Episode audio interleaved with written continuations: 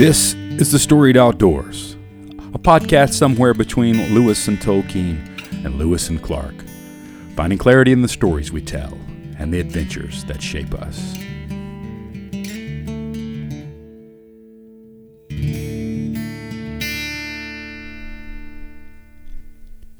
Welcome to the Storied Outdoors. My name is Brad Hill, and I'm joined as always by my good friend and co host Brian Gill. And we are joined today by Brandon Bailes. Brandon was born and raised in North Alabama, just minutes away from the foothills of Tennessee. Brandon can still call this beautiful rural setting his home alongside his wife, his two sons, and two adventurous dogs. Growing up, he spent countless hours hunting, fishing, trapping, and exploring the woods and streams around his house, and he hasn't stopped even to this day. He says, I'm convinced that the woods and the water make you a student for life. Brandon works full time for NASA, but on the side, he is a pure artist when it comes to tying flies. He's a commercial fly tyer designer for uh, Fulling Mills. He sits on tyer boards for several companies like Ahrex Hooks. We just heard about them from Wade. Very excited about what's going on with Ahrex and Wade. But HM, uh, HMH Vises and Dr. Slick Tools, to name a few. Um, his flies have been featured in several books, in like Smallmouth Flies, Top to Bottom by Jake Villwock and uh, Aaron Reed's Fly Fishing Austin and Central Texas. I was recently, Brandon, out in Austin uh, visiting a friend of mine in Temple, and I went fishing with one of the guys from Living Waters Fly Fishing. Oh yeah. And he was uh, he knew about you and asked me, "Did I know you?" And I was like, "Yes, I actually have met Brandon. you know, I live on the opposite end of the state from Brandon, but I actually uh-huh. have met him.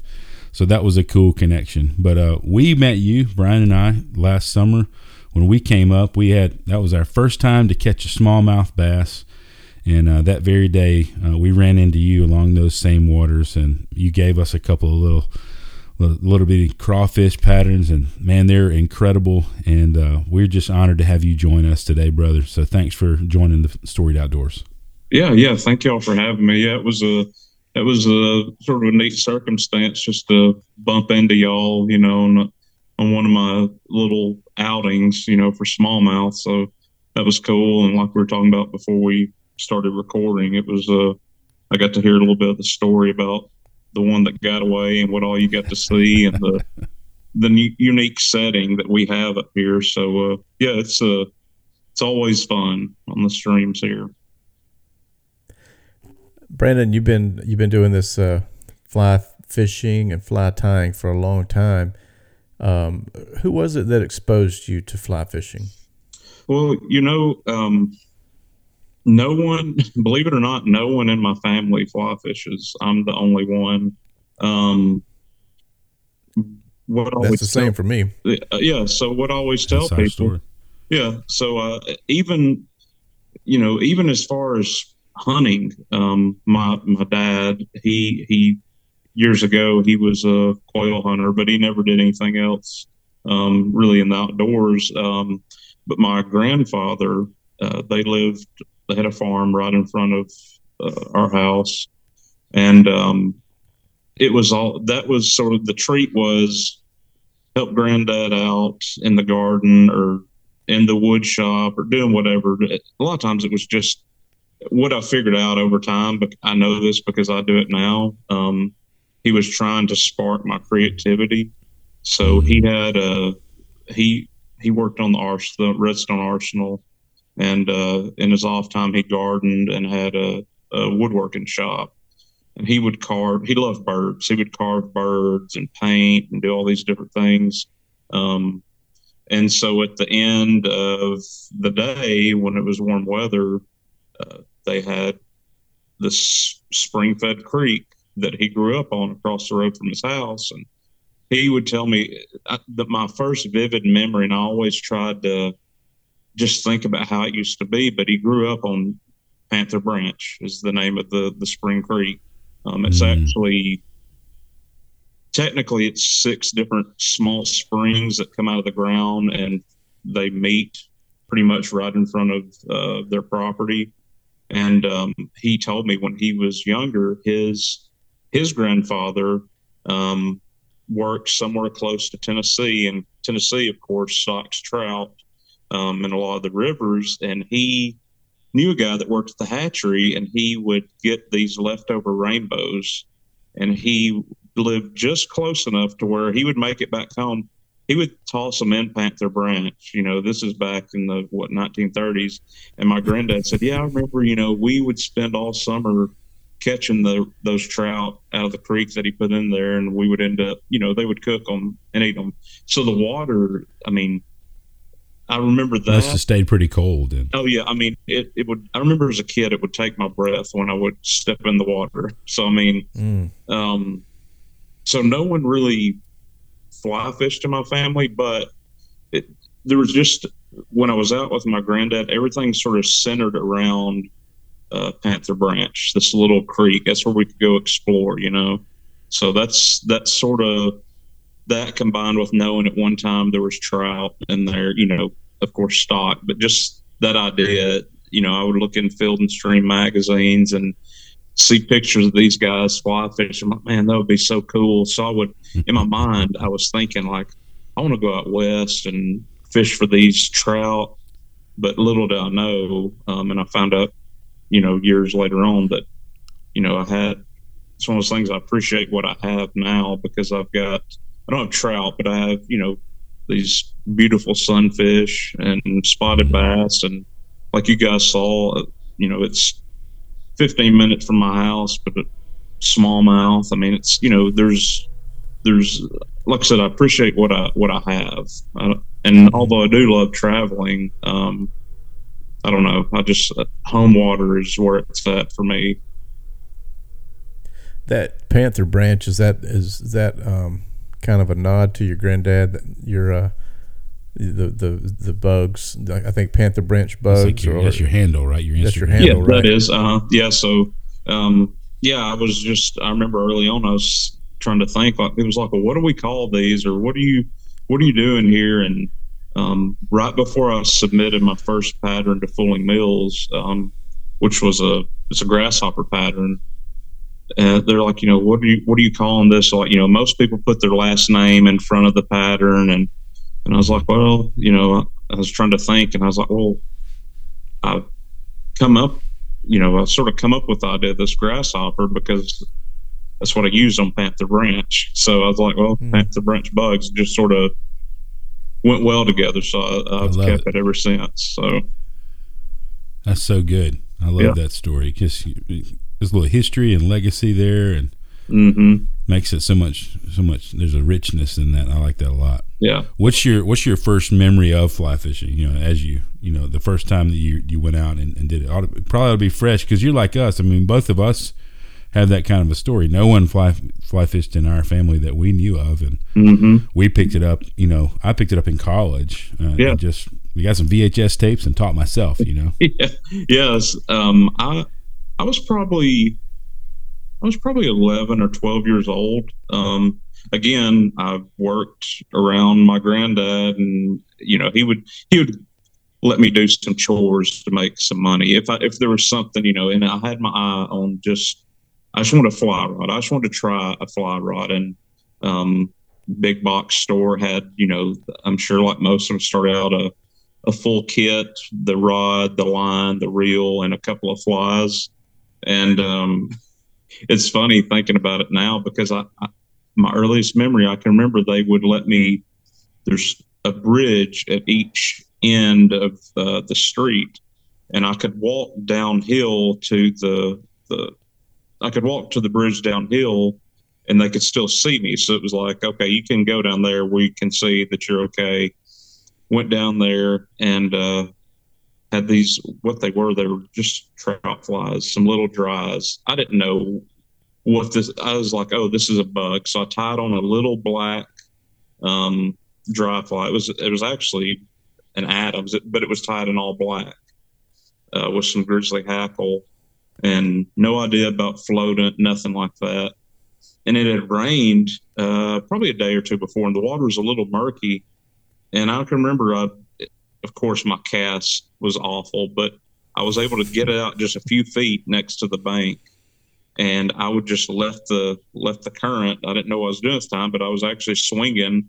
But my dry flies were turning into soft hackles, and every time it would get near the bank and would start to swing down, uh, a little longer sunfish or like a red breast sunfish will come out and grab it and r- try to go back under the bank.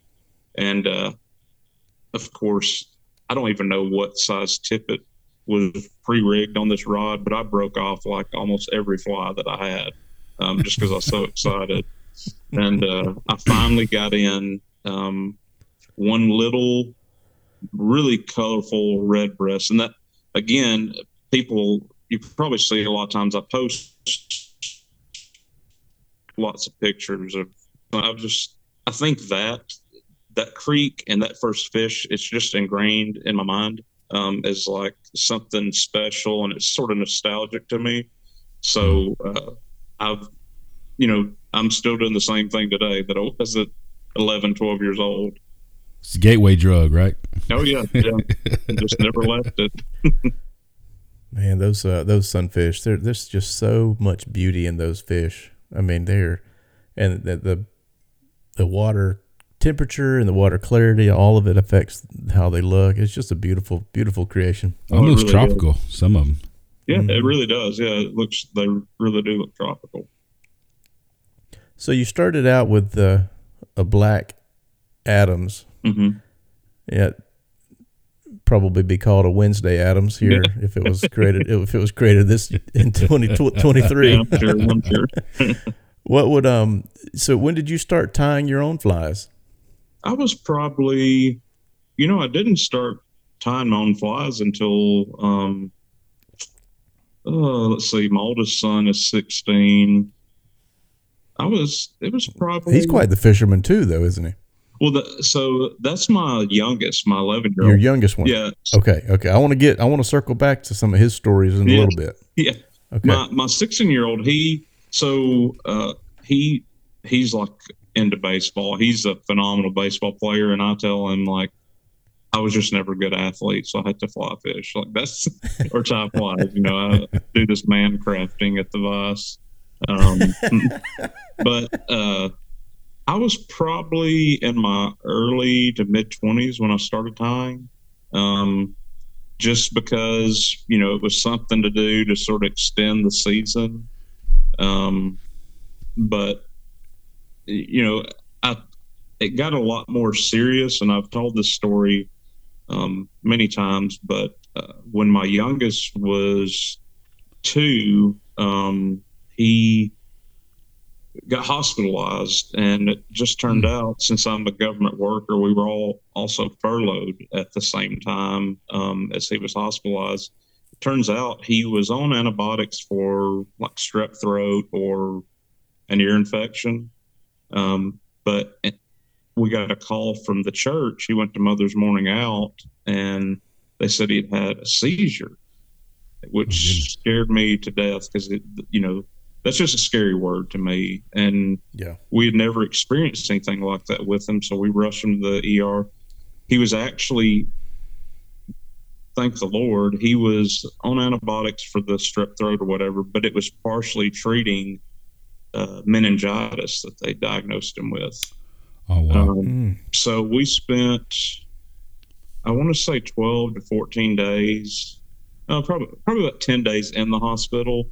Then we came home and he had a PICC line, and mm. um, this, you know, I hate to admit this, but I'm I'm a worrier, and I did, I worried a lot about him. My wife is a you know, my wife is in the medical field. She's a practitioner now. She was a registered nurse back then. Um, but so I couldn't sleep at night. So I would, there was nothing to do. So I would come and sit at my vise. And I actually, I would just tie flies and it would, I would sort of escape, you know, the stress for a little bit. And mm. I could go back in and sort of be relaxed and, and go, go to sleep.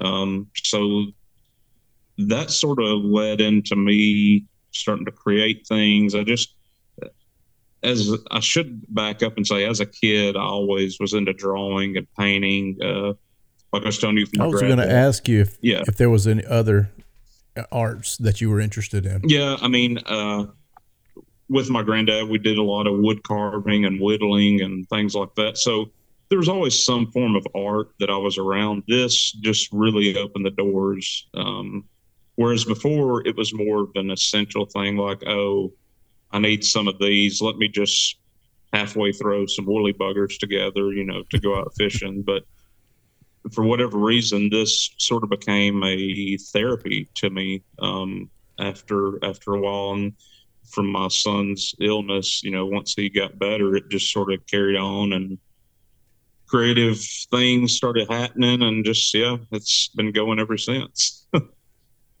it's some of the most beautiful flies I've ever seen, man. And I'm not just saying that. I mean, the the kind that you tie with the deer hair, I mean that they look too pretty to fish. I mean, they look like something you'd put on the wall. I thought that a couple yeah. times. Like, man, I don't know that I could put that out there, man. That's awesome. That's looking. what. I, and you know, I tell I tell everybody. I'm like, I've had people tell me that, and I'm like, you know, I don't, I don't know that I could. um I don't know that I could just tie a fly that was good enough. You know, I know that I could, but I, for whatever reason, I can't let something go until I think that it's you know, to to a certain perfection. Um, mm. And and even then, I'll tell guys they're like, "Man, I can't fish this." I'm like, "Hey, I know the guy that that ties them. So if you lose it, we can we can do it all over again." do you feel like the um, do, do you get satisfaction in the product of the the of the tying the process, or are you?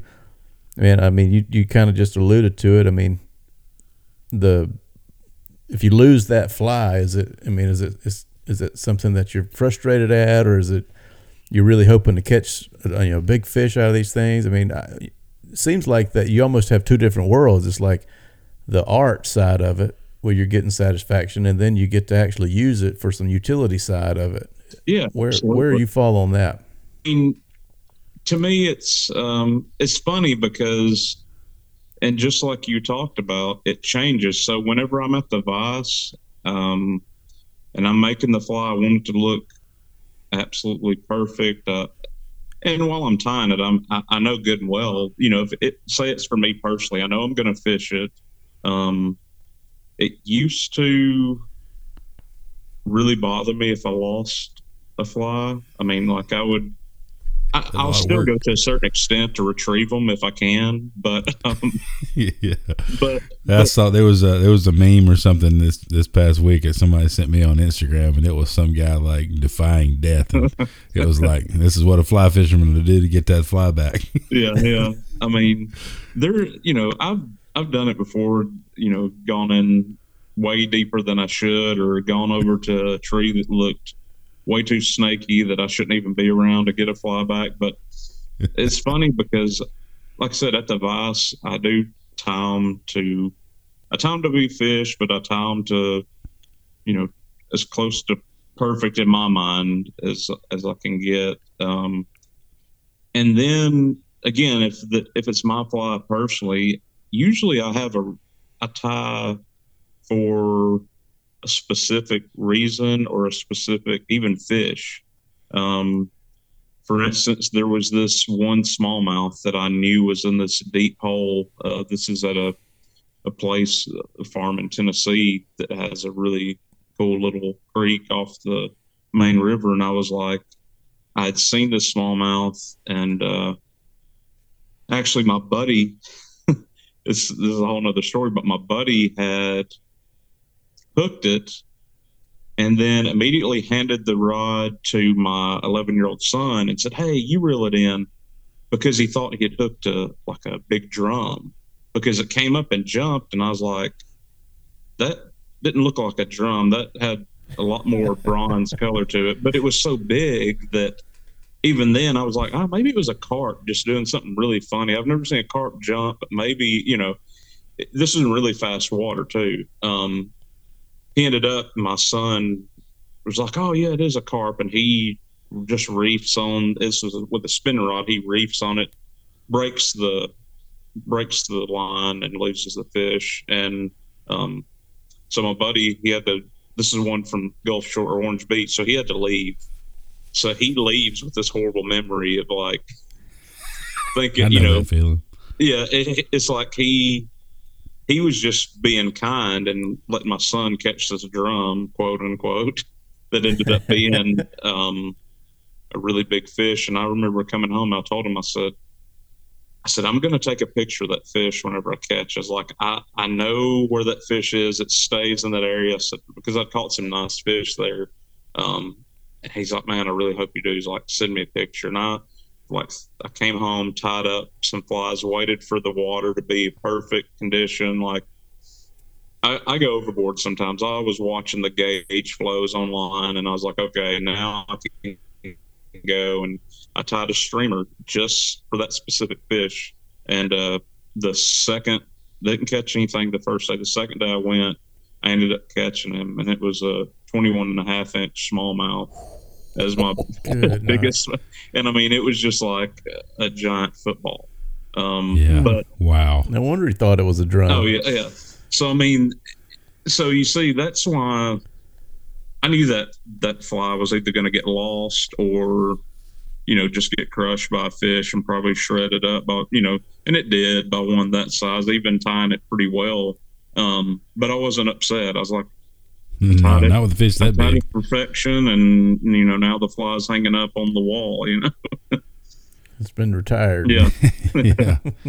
There's an interesting, uh, uh, is a sweet little line and uh, if you've ever read a river runs through it and you know i know a lot of fish and fly fishermen you know will kind of like poo poo on they're like oh that's the classic you know of course you've read that but or you watched the movie hardly anybody's read the book unfortunately but it's a yeah. wonderful book yeah and he talks about um, there's a buddy of theirs that ties a lot of their flies and he tells this story about how he he tied the he didn't tie them from his point of view. He tried to tie flies from a fish's point of view. So he had an he had an aquarium filled up, and he would put the fly in the water, and he would lay up underneath the aquarium. He had a little rig where he could lay up underneath the aquarium and see what the fish sees. Yeah. So so when you're tying flies, you know what what are what are some of the things that you're doing because we we see the top and a lot of people will tie flies and that looks good from the top but that's not what a fish sees they see what's on the bottom so like I always thought that was a pretty cool little story, especially on a book that was written that long ago. Oh yeah. what's when you're when you're tying? What's your sort of your approach to that that part of the the work? Yeah, I mean that's sort of the that's definitely the approach I take. Is um, like I first take into consideration like the silhouette of um, a particular fly that I'm that I'm tying. Like, is it giving off the correct silhouette? And then the second thing is the action um, you know, is it doing what it naturally what it's supposed to, or is it making a commotion that will trigger a strike or anything like that? And then really third, and I mean, the looks really are in last, you know, last place for me. But I mean, I know good and well, you know, like for instance, uh, like the deer hair frogs, you know, unless the eyes are really bulged out, you can look underneath and the, the, fish can't see the eyes or the different colored dots on top of the frog's back um, that's just sort of you know that's more for for us as as fishermen. catch that's to catch the fishermen. yeah exactly but yeah so i go silhouette action and then last is looks as far as like cosmetics um, and and two that's and whenever you create a fire, at least whenever I do, um, a lot of times I, I want to solve a problem. Um, there's there's something missing. Like, you know, I gave you guys, uh, or when I saw you, uh, you guys out with Wade, that Dad gave y'all some uh, little crawfish. I can't remember if they were they were either some of my my buddy in Arkansas, Dwayne, he has the creek crawler, which I um, tie and fish. They're a little bit bigger, but then there's my little tiny, the little hatchling crawl. That's what they. That's what I, I that have. Was, yeah. That's what I have. Okay. Yeah. So, so th- that one, for example, um, I came up with that because, like on Panther Branch and some of these smaller creeks and streams, um, there's no need for a huge two, three inch long crawfish, if I'm using, and especially you know, they're usually pretty heavily weighted because you want to get them on the bottom and just sort of crawl them. Um, mm. But and I and I know the fish in these streams eat crawfish, but what I noticed was there were these little tiny. A lot of times they're freshly like malted, but for the most part, you I would find tons of these really small crawfish, and uh, looked and looked, and I'd seen a couple of patterns online, um, but still they were they were big. I mean, even an inch long. I want something tiny like the juveniles I'd seen something that uh, like a sunfish could get in its mouth. So that's how the little hatchling crawl came about. I wanted, I wanted that's you know there's an issue or a problem that I wanted to solve. I wanted to be able to feed these smaller fish or fish with smaller mouths um, something that they see and eat on a regular basis. Um, then I got the silhouette the way I wanted it, and uh, then from there, you know, the last thing was the looks. You know, I could use a different backing material, something like that. But uh, yeah, I just the main thing was to get it down in a small enough size and have that silhouette. So, yeah, my uh, a, a, friend of ours has been on has been on the show before. Um, lives out in Texas. That was who I was visiting when I was telling you I'd gone out there and met the guys from Living Waters. But he also uh, Chase also ordered some uh, some flies from you. And, yeah, uh, he, he did. Okay, yeah, I remember Chase. He told me to tell you that uh, they've been smashed out there in the his little creeks in Good. in Temple, Good. Texas. So yeah, man. So they work uh, they work in Texas too, buddy. Yeah, yeah. I, um. So I got to ask. So when you went out fishing, were you with Chris Johnson? Yes. Okay. Yeah. Chris is a great guy. Yeah. Me and yeah. Chris, uh, at like the first yeah, I guess it was like the first summer of COVID.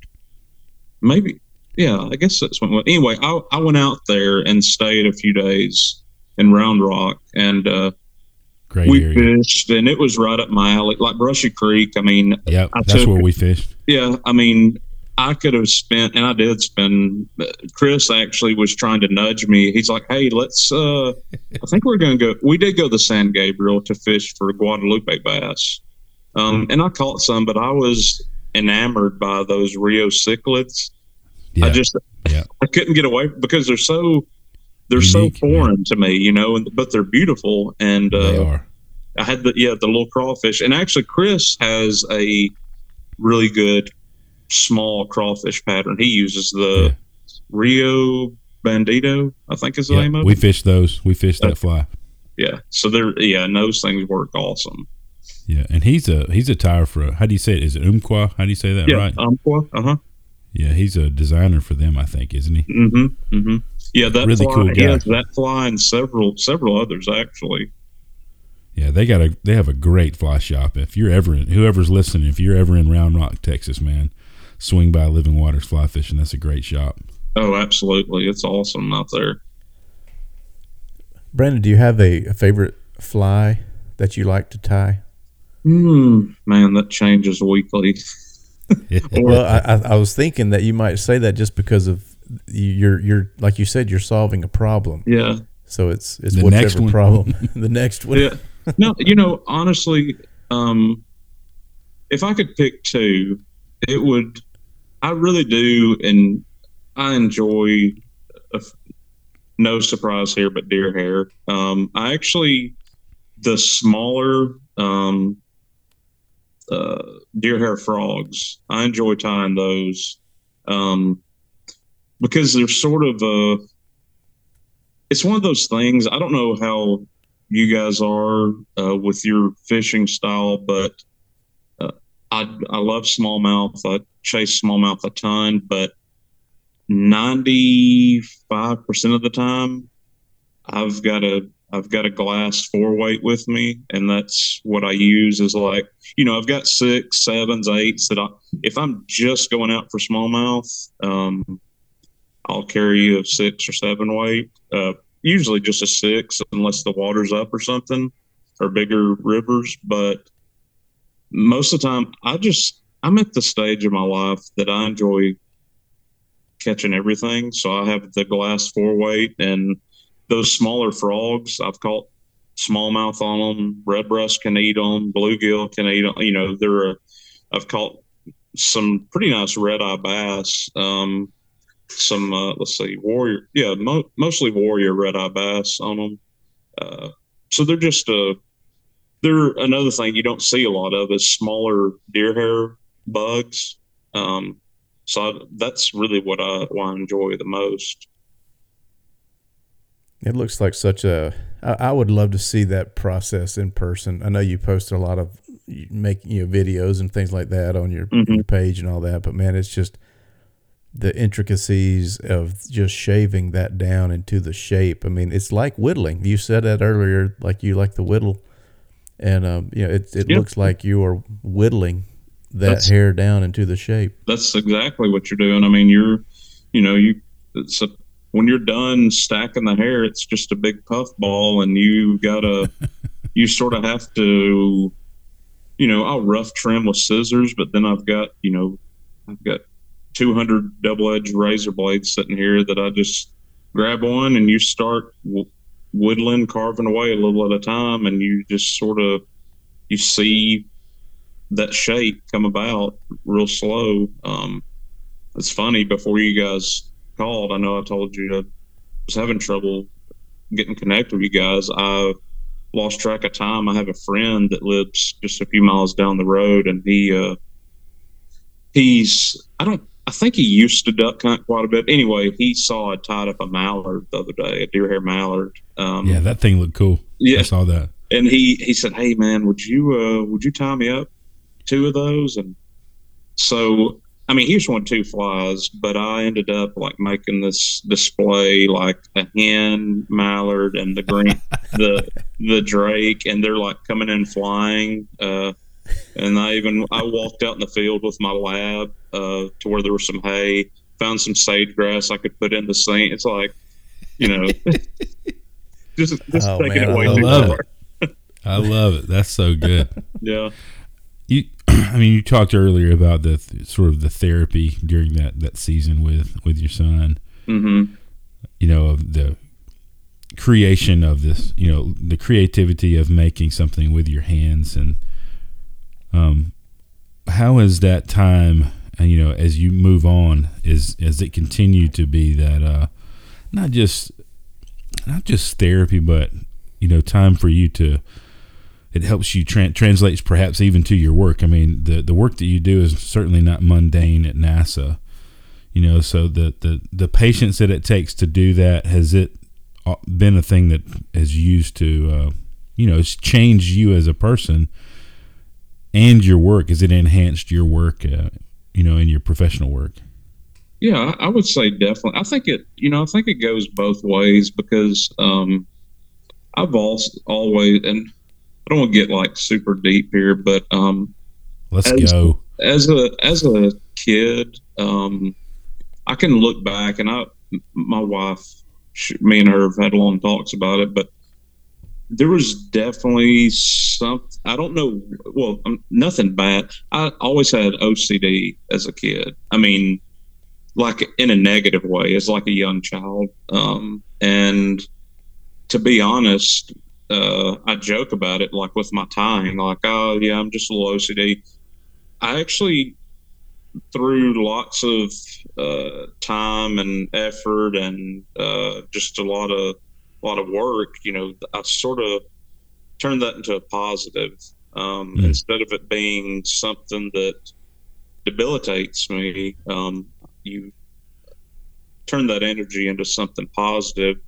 You know, uh, at work, uh, of course, NASA, you know, space stuff that's going to outer space, that's got to be done to the T. I mean, there's something bad yeah. going to happen I mean, um, somebody's life's at stake here. I yeah, mean, we've exactly. all watched Apollo 13. Okay. Yeah, yeah. So, I mean, you know, that's the thing. It's like I've always been detail oriented in everything that I do, um, and and like I said, I think it. I don't know which way it goes. You know, it's like in the tying and it works. It's like in all areas of my life. But like I said, I've learned.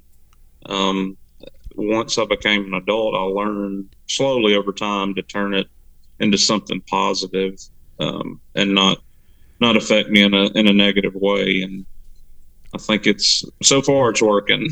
so, do, doing the work that you do with NASA, I just thought of this and I have to ask it. When you're, if you're ever watching a movie that has to do with outer space, say The Martian, are you going, nope, that's not how that works? Yeah, I tend to pick it apart. Yeah. yeah. I mean, I'm not going to lie. You know, I bet I, I can uh, totally imagine that, man. That's or, awesome. Or you know, I'm pointing out like what's what in the background of the ship. You know, like oh, well, that instrument does this, or you know. But I mean, that's, that's amazing. The, that's the that's the thing though with my with my work, and the the fun thing is where whenever I'm at my vise, I'm actually creating mm. something um, at work, where we, which we create these tests, but we're what happens is just like a brief background. A customer will come to us, say, like there's a customer that has a solar panel. They want to stick it in outer space, and they say, "Hey," uh, they'll come to our division, and say, "Hey, what will happen to my solar panel if I stick it in outer space for five years?" Well, we have these huge vacuum chambers, and we say, "Okay, give us a piece of the solar panel. We'll stick it in there." Uh, pull down the atmosphere so it's a negative pressure. So whatever it is in outer space, then we can mount different um, with ports. We can mount different instruments and shoot it with radiation. Um, we can shoot it with heat, cold, you know, it, and so we get to break their stuff and say, "Hey, here's what happened in five years." it's gonna break. Yeah, yeah. it's, it's, gonna break. Yeah. I can tell you what's gonna happen to it. It's gonna break. Yeah. So, so, so, you're breaking stuff at work and making stuff at home. Huh? Yeah, yeah. I like it. Brandon, I love that man. You're you're basically you know what you've been able to do. You you've been able to kind of redeem this, uh, this this uh, you know OCD. Mm-hmm. You know for something good. Yeah, um, that's good. You know, it, it's it's like this. You know, Andrew Peterson writes about you know adorning the dark. You know, and we're kind of called to redeem those places that we're that we're in, and you know, and sometimes you know I've even felt like um, you know trying to redeem the sadness of losing my dad or losing a loved one. You know, replacing those negative in, those negative emotions with something positive, and so uh, that's that's really cool, man. I love the I love the way you have approached that. Um, are there are there other kind of life lessons or things that you've been able to kind of see maybe um, that are connected with your faith uh, through fishing or fly tying or, or being in the outdoors um, that maybe lessons that you've learned over the years yeah you know i always you know i keep going back to talking about small streams but there's something so i think the reason i've always stayed and loved the small streams um, is it so intimate? Everything there, you know, you go and you sort of, well, just like the so that mallard that I tied the other day. Literally, I was out. I wasn't fishing. I was just, I was out. Um, my youngest son loves to hunt, and hunting season's winding or deer season's winding down. So I was getting stuff up for the season, and uh, it was getting close to dark, and I I've just over the years, I've gotten this habit. Um, I just I take everything pretty slow and I take it all in. And I remember I was sitting there and in the uh, little spring, it's actually beaver dam that they uh, just beavers. We call it the beaver pond. It's one of the springs they always dam up, but there was a mallard, and I just sat and he didn't know I was there. I didn't want to disturb him, and I just sort of took it all in. And you know, I don't know that I could. I sit there and thought about it, or actually on the walk back home, I thought, I don't know that I could. This is going to sound silly. I don't know if I could survive anywhere else. Like, for some reason, I need that.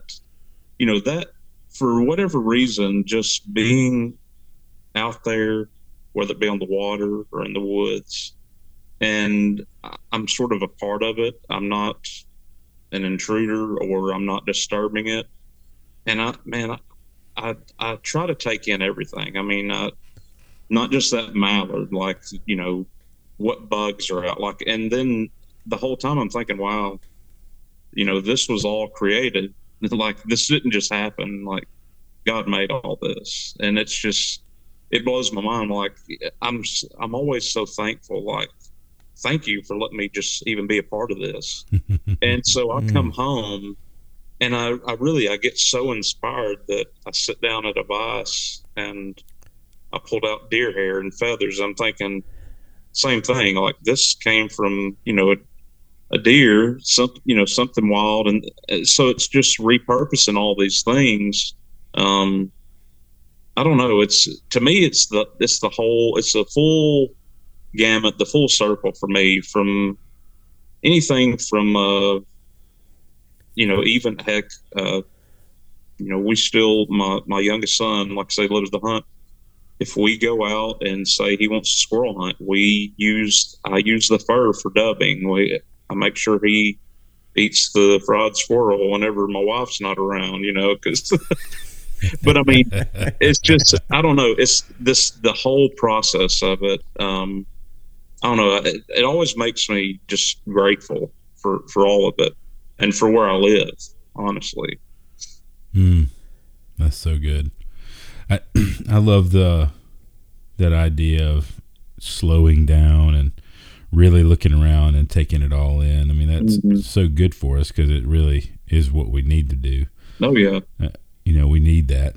I mean, part of that, I think, is Sabbath. You know, I mean, God calls us to yeah. Sabbath rest and invites Absolutely. us into a, a, Sabbath rest. And so, when we go with that sort of pace of life, that we are able to look around and notice the bugs, and and that's another thing I love. That's probably one of the, the things I love about fly fishing is is you know we're not throwing out this artificial you know bait that's purple, right? Yeah. I mean, we're uh, we're really paying attention to what is hatching, you know, and the nature of the sport causes us to slow down and be a little more observant, you know, to mm-hmm. read the water. Mm-hmm. We're not just throwing over there by just any structure. You know, if you're on, especially those creeks, I mean, those creeks, you know, you, you need to read the water and kind of get an idea of where fish are going to be. And, but you can't do that in a hurry, you know. You Absolutely. Sl- slow down, take your time. And it's, that is so, so good for our soul and so needed in today's, today's world. Oh yeah. Um, I think too, and for you, I mean, man, you're creating, and when you're making these magnificent, you know, these magnificent flies. I mean, creating is is bringing you closer to the creator. You know. Oh, I mean, it, really, it really is. we're made in His image, and He's a maker, and so to see somebody like you, you know, with excellence and you know taking time to you know not you know not that you're going to ever achieve perfection but you're working towards that yeah yeah exactly that's the thing you know you're trying to to make something that's honoring and man it, i think it honors him and so man that is so such a cool cool way to use those gifts man yeah that's what i that's what i strive to do i mean i um uh, and i tell people I'm like hey if it going back to even people saying well i don't know if i want to fish this i'm like look if you don't want to fish it, as long as it puts a smile on your face, then I've done my job. Like if you ne- I am not offended if you never fish it. I'm not offended if you fish it and it, you know, until it falls apart and whatever. And I have to make, you know, like doesn't, as long as I made you smile and, you know, I try to pass that along, you know, like exactly what you just talked about. Um, you know, it's, it's one of those things and you know, both of you guys know when you uh, there's certain ways to um, uh, approach or bring about uh, what your faith is to people. And I, you know, it's one of those things. Let's try to put just a snippet in with any with any flies I, send out. Um, just just something. You know, I feel like that's the least I could do um, because yeah. I was. I think everybody's given a talent, born with a purpose.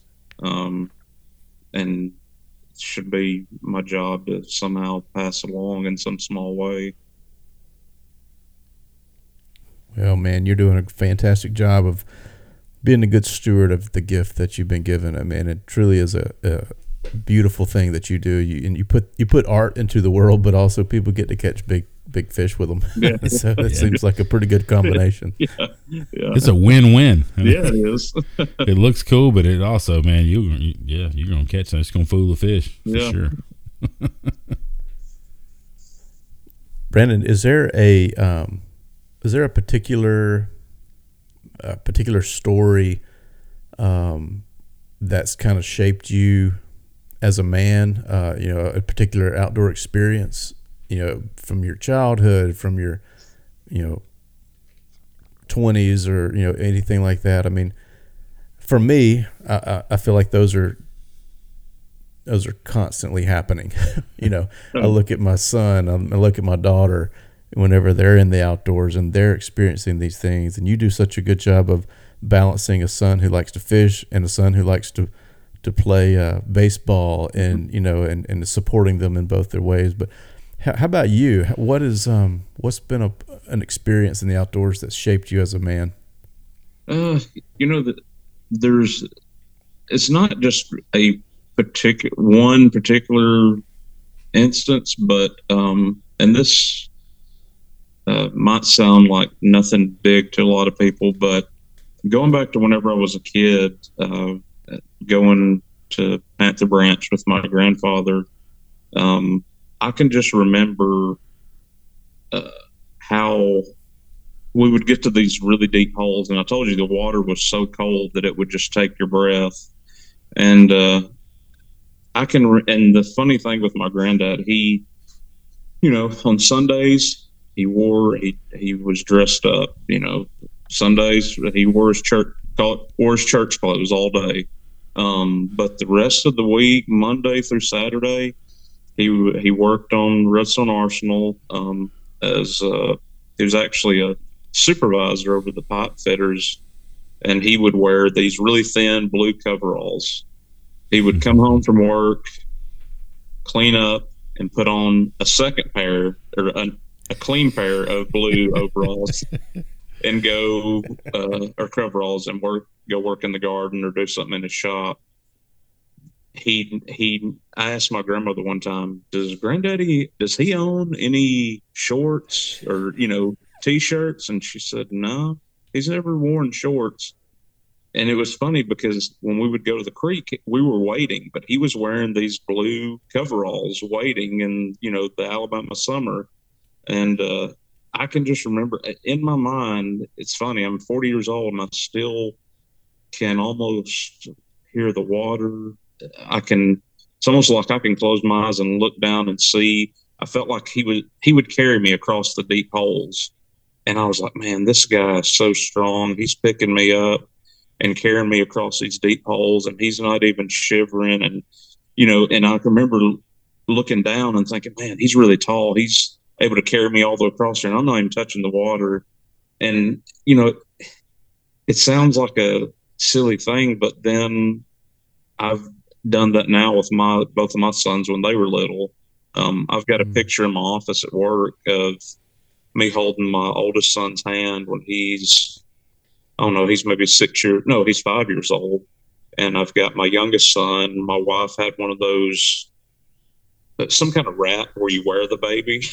Oh yeah. Well, well, I had I had my youngest stuffed in one of those. My wife was with us. She was on the bank. But anyway, my son wanted to go out and my oldest son wanted to go out and fish this one little deep section of the creek and I had baby in the little wrap and then I had him and my wife took a picture um, when we were walking back and I have that in my office of me holding on to my oldest and got the youngest strapped on me. And i don't know it's it was almost again like a full circle. Like i i mm. still can remember like how i thought my granddad was like the strongest man in the world because he could he could pick me up over barbed wire fences or carry me across the creek. And um but then i ended up doing it with my kids and i would hope they would think that same thing about me when they have those memories. But and I don't know why that really that's always stuck in my head about him. And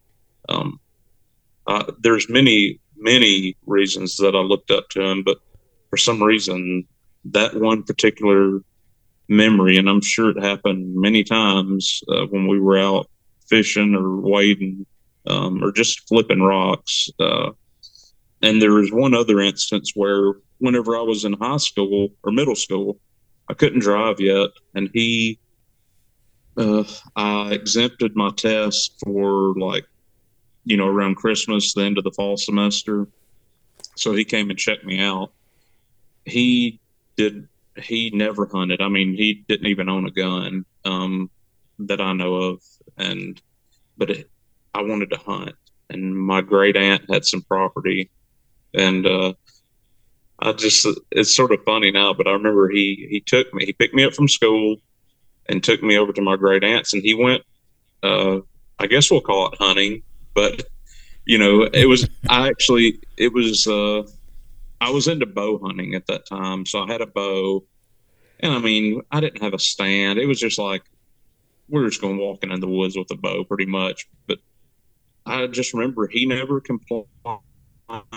He never did anything. He just sort of stayed back and let me do my thing. And I can remember I came back to where uh, the the back or the front side of the property where we started or where I started, and he was just sitting on a log and was looking through some rocks he had collected that he thought were pretty.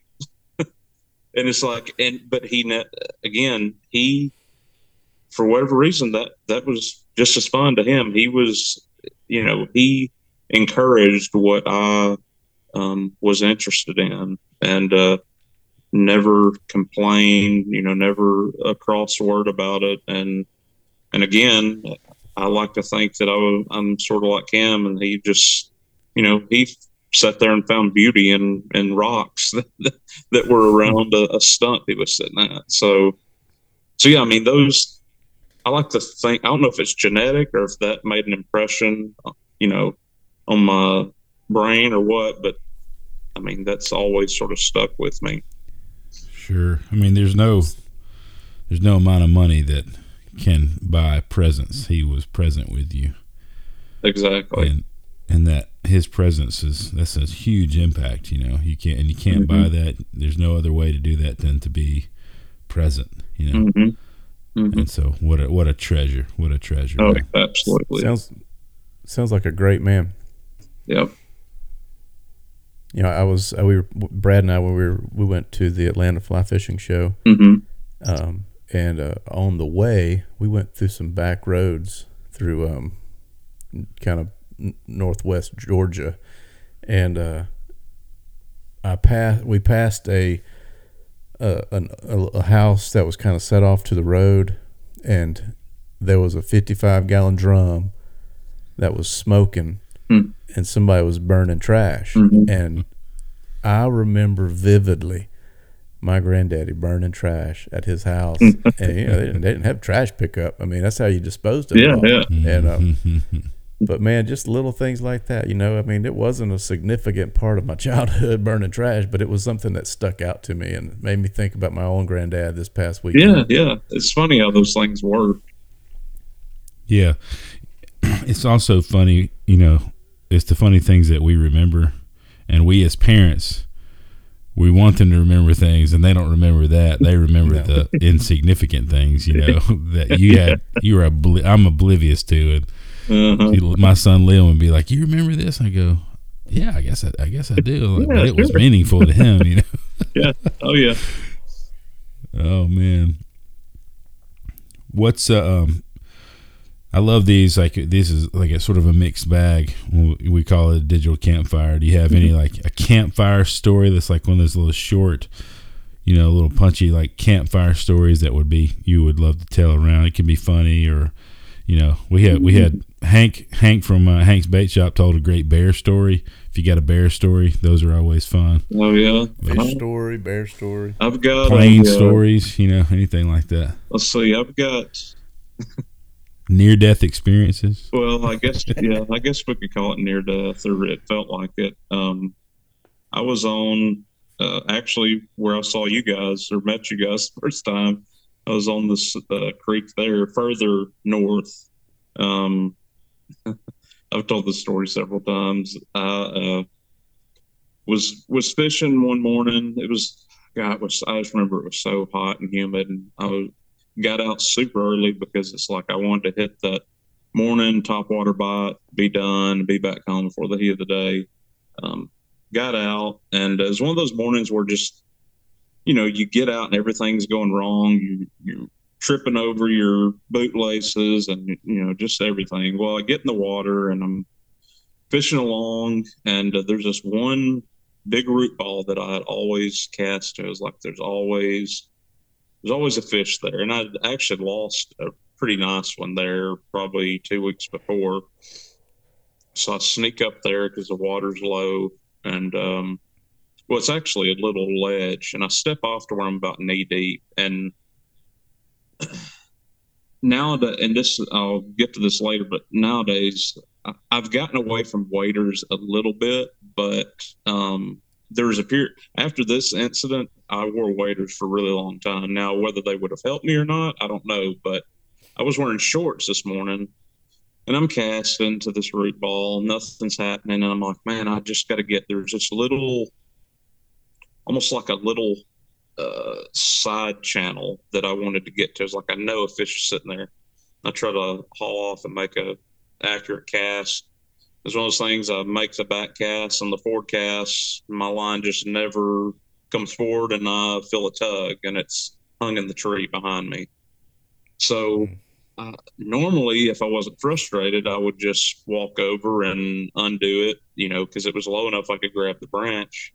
So um, I'm frustrated, so I keep yanking on the rod, yanking on the rod or the line. Finally, the fly comes flying back. It didn't break off. I'm like, okay, so I start fishing again, and like, I don't know, I would say a minute after that happens, something like grazes my leg, and Stop I jump it. like completely out of the water, and I'm kicking. You know, I'm just going nuts. Well, it was a stick that had broke off from the limb I was yanking on.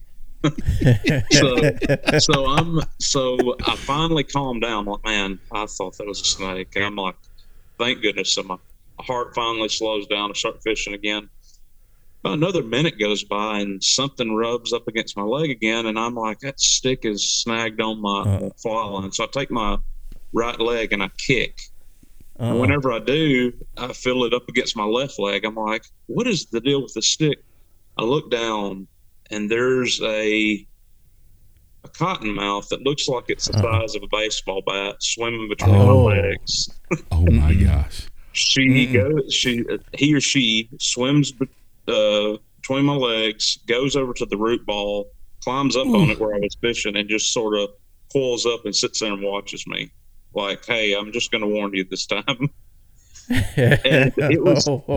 it was it was one of those instances where I, I called my wife and I was telling her what happened, but this sounds silly until this has happened to you. I could not I could not make myself step out of the water onto grass. Mm. I know that sounds weird, like because there's tall grass I had to step through, but in my mind, every all that tall grass was full of snakes. Like I could not. It. I had to get courage to finally just take a step into the grass. And when uh, you see one, they're everywhere in your mind from oh, then yeah, on. Yeah. It's like yeah, fishing's over Gosh. for the day. If I see you're, one, you're, you're in a hive. Yeah, yeah. Um, you're in a hive. Oh god. Yeah, I mean they're. Yeah, and they're so. So yeah, that was definitely um, scary oh, moment. One other really quick one, uh, same creek. This time, let me just say, I'm, I, I would have been glad I didn't have waders on because those those waders would have been ruined. Yeah. yeah, so that definitely had to hose them out inside yeah, out. Yeah, well, see, that, good so thing mine are brown. Yeah, so so that's the thing. I I wore waders for the longest time after that. I don't know if they would, you know, they're double stitched or double layered up front. I don't. I just felt better wearing waders. Um, yeah. I hate to admit I've got back to like, you know, just wearing some fishing pants now, um, unless it's really cold. But the the other part, my second incident on the same creek, like I said, further south this time was in February, and it was a warm day, like today, like in the 60s. We'd had a couple of days of 60s, and I was like, oh man, I've got to go at least try and see if there's any fish out moving. So it was after church one Sunday. I came home, got my waders, headed down, and uh, anyway, I fished for probably hour and a half, two hours. I only caught two decent sized crappie, and uh, I'm getting ready to leave. And I was like, well, I'll make my way around this bend.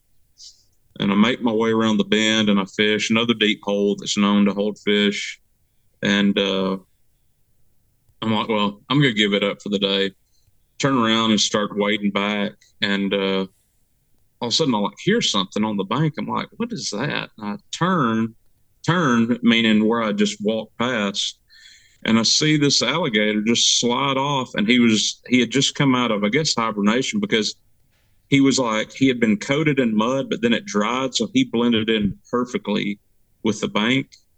And you can understand. I mean, I know, Brad, you probably see alligators. I'm not used. I mean, we have them here, obviously, but I, you know, they're like the snakes to me. I, I don't want to be around them. I don't know if they would hurt you or not. But anyway, he slid into the water with me, and I'm in like waist deep water, and me never been around alligators, I'm like freaking out. And Time to go. and so again, uh, and actually, I haven't visited that far south ever since, and that's been probably seven or eight years ago. Wow.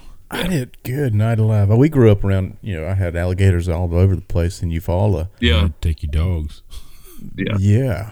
I mean, but good grief, I didn't know they were up this uh up that far. far. Oh yeah.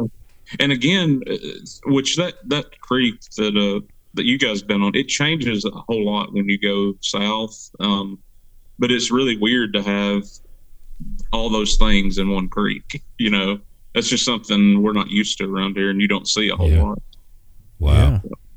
Wow. Good night alive. Yeah, man. so a couple of close calls, I guess you could say. No doubt. Especially Yeah. with cottonmouth between your legs. Golly, oh, man. oh, yeah, That give you the thing, things that make you go. "Ooh." yeah, I know. yeah, I, forgot. I don't. I'm not gonna be able to sleep tonight. I wish I could Oh yeah, tie flies. yeah. Oh man. Time to bring out the watercolors tonight. I'm not gonna be able to sleep. Oh man. Man, Brandon, this has been awesome. One thing that uh, we like to ask our guests is, uh, "What's your next adventure?" Um, next adventure. Uh, well, let's see. I think March. We're gonna uh, the kids' spring break. We're gonna try to get up to the Smokies. I've got to get my brook trout fixed. My my youngest, he he loves brook trout. He's never actually caught a um a southern Appalachian brook trout. He's caught the you know northern strains that they put in a lot of rivers. Um, Are those the bigger ones? What's that?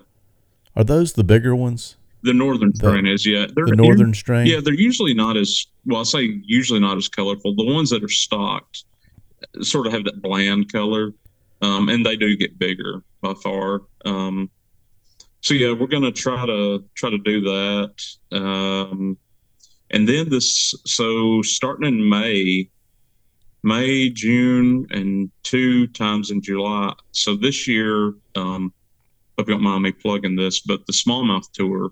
Um, I'm going to be a guide and instructor this year on the Ozark Smallmouth Tour. Cool. Um, Uh, my friend Dwayne Hayda, his son-in-law Tad, Keith Reeves, and Ben Levin are the other guys, and so really, really neat opportunity. So um, again, there'll be a lot. I'll put out details and stuff, but um, yeah, May 27th is the first date. So what we do is we go to we have what we call river or creek stops. So there'll be one weekend a month, except in July there'll be two, where we will go like in May. Let's see, we go to the Ouachita River or Ouachita Wilderness, and Mhm. so it'll be a Saturday and Sunday. So like Saturday, we'll bring in. I think we're gonna. I think they did a capacity of like ten, say students or people come. But the first day, we will do like we'll teach a topwater fly, a mid column fly, like a some type of streamer, and then a bottom dweller is going to be a, a crayfish, crawfish of some type, probably Dwayne's creek crawler. And then we sort of go over techniques like, hey, this because a lot of the guys that are interested in smallmouth, especially in the Ozarks, they're coming from a trout background. Hmm. And the cool thing, and you guys probably noticed it too, the cool thing about smallmouth is they're they're almost sort of they can be sort of trout like um, P- the way you approach them. Yeah. Yeah. Um, so so a little we'll- more refined. We'll say they're refined. yeah, exactly. Yeah, we'll call them more refined. So so we'll sort of go over techniques and how to, and then so then the next day we actually take all the guys out, and all of us guides split up. We'll say two guys, and we just go to these pristine rivers or whatever the stops at, and we um, put them on fish, or you know they put their skills to test. I know, I think it was the either the Spring River, which that's a so it's the Ouachita River, Kings River, Spring River, and then Crooked Creek, which Crooked Creek is just it's a special place. Like it's it feels like home for me. Like Crooked Creek, uh, I hmm. went up last year and fished with Dwayne and his son-in-law and um, Keith just for fun, and uh, I think we fished for three days. No, yeah, like two and a half days and uh, caught like over 150 smallmouth. Wow. I mean, yeah, I mean, it. The the thing there is it's 100% sight fishing. It's it's way different from here. It's all sight fishing. Um, you really don't catch a lot on top. I actually, Tad was like, "Hey, Brandon, I need you to prove me wrong. Show me these smallmouth weak top water." And I ended up I caught some on some big foam dragonflies and one or two on a deer hair bug, but um, they key in on the crawfish or you know like we had clouds or minnows. And uh, that you got to have something on the bottom bouncing near the bottom or a little streamer. Um, but it's just uh, it's a unique place. And uh, so yeah so that's the that's really the big big thing for me this year will be the smallmouth tour. I'm not gonna probably won't be able to guide on all the stops like there's four, yeah, four right now. Um, it, I'm at least going to do half of them. Um, that sounds but, awesome. Yeah, but I'm hoping I'm hoping some I can get some. I've got one or two guys from Alabama that are going to try to come up and do it because it's not just a it's not just a smallmouth class. It's I would say it's uh, more of like a small. It's like a small stream or creek bass school, if you will. Um, Master class. Yeah, yeah, exactly. Like you get out and you really learn how to. I mean, you're a lot of times you're stalking these fish because the water's so clear and low. So it's it's neat. It's it's a lot of fun. Uh, so that'll be the big thing for me this year. Excellent. Yeah, yeah that sounds great. Yeah. What a great what a great opportunity. Yeah. How um what are what are ways that if people want to support you you know, to, or buy flies from you? How, how do people go about doing that, Brandon? Um, well, the uh, Fulling Mills, uh, they still carry, uh, you know, commercial stuff is through them. I'm hoping um, there will be more commercial patterns of mine with them within the next year or two. I've been Very talking cool. with the guys about some of the really like I'm trying to get some of the smaller deer hair stuff in with them because I I think I've it all comes down to efficiency. I think I've got a way that they can make these smaller deer hair bugs that you just don't see in bins, but and still mm-hmm. make those still make money. Um, mm-hmm. So definitely Fulling Mills, and um, as far as like from me personally, what I've been doing here.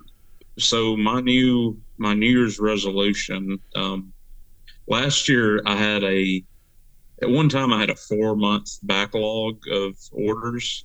I mean it was it was it was a lot and it almost got to the point to where I had like you know burnout. You know I was just like it became not fun. So mm.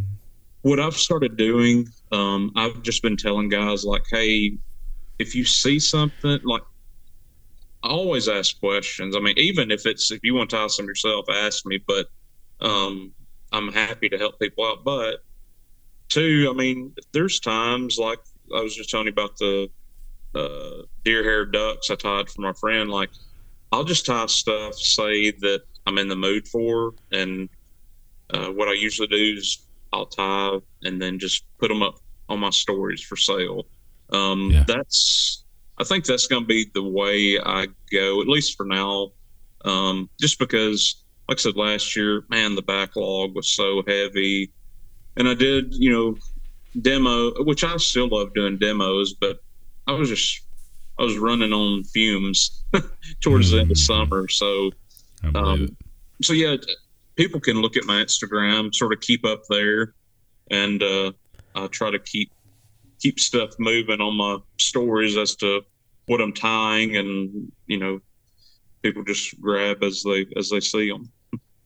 We'll put all that link uh, to your Instagram on our um, on our on our show notes and okay. and point people to you. Um, if you if you're listening to this and, and you don't have any desire to tie a fly, but you want to see true art in the in this form, man, it would be worth checking out. Absolutely. So, uh, man, you've got such a you've got such a great uh, eye for detail, and some of the sunfish patterns that you've tied are just phenomenal. Um, but uh, Brandon, thank you so much, man. Um, yeah, thank, thank you for joining I've, us. I've Thanks for sharing it. with us. And you're uh, you're you're a true treasure for Alabama and a part of this fly fishing community. And um, just thankful that you came on this show, man. Yeah, thank y'all for having me. I really enjoyed it. Thank y'all for the stories y'all tell. I'll tell you, uh, y'all are my. Y'all don't know how many days y'all have been my running buddy. Whenever I'm at the track on my lunch break, I just put my earpods in and and start my jog, my three mile jog with you guys. So oh, it's man. always thanks for saying that, man. Yeah. So thanks, thanks for listening. Yeah. yeah absolutely.